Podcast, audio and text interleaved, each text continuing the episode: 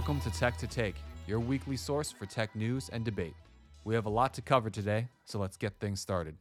Battled company Snap, let's call them, announced that they were likely going to miss expectations and warned of headwinds.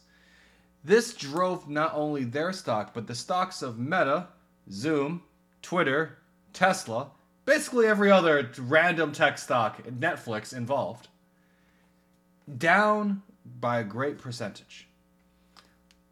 But Johnny, the question today is, Snap just the canary in the coal mine? Are they just a sign of things to come? Is it all over for internet advertising? To extrapolate from that and turn it into this whole, the internet ad industry is over, is such an overblown conclusion that it doesn't even merit a discussion. But here we are discussing it anyways.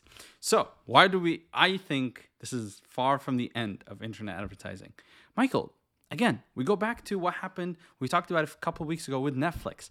What comes up must come down. So this is just us returning to normal. The industry is changing in such a way that we can no longer consider it the same industry as it was before. Now, why? What is internet advertising, Johnny? It's really a few small players. Internet advertising, web advertising, mobile advertising, and the future metaverse advertising is really consolidated around a few small, mostly big tech companies traditionally. And YouTube. Because it's and they also ran of YouTube. Because these are so consolidated, what it has meant is that if you can get a piece of that pie, you are rich. After the economy went up and came down, or rather just always stayed down across the world, it's not as if advertising dollars increased. In a decreased economy with decreased budget and more players, this means that everyone that had big time wallets before getting filled with so much advertising dollars are going to get less. And that is why the industry as you knew it, a few small players, all getting rich, is all over. It's been snapped away. Are you rolling up mobile advertising in with internet, or you're counting that separate? Yes. It's the same thing. Then I'm still inclined to disagree. I think mobile saturated. No. Search has been saturated. Banner ads don't exist. No, we're reaching saturation. I disagree.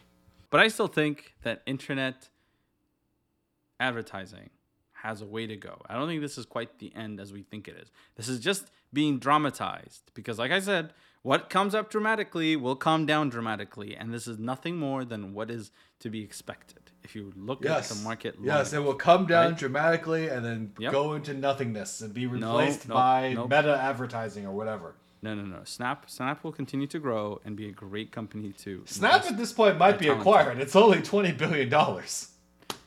I mean, Facebook bought WhatsApp for $19 billion.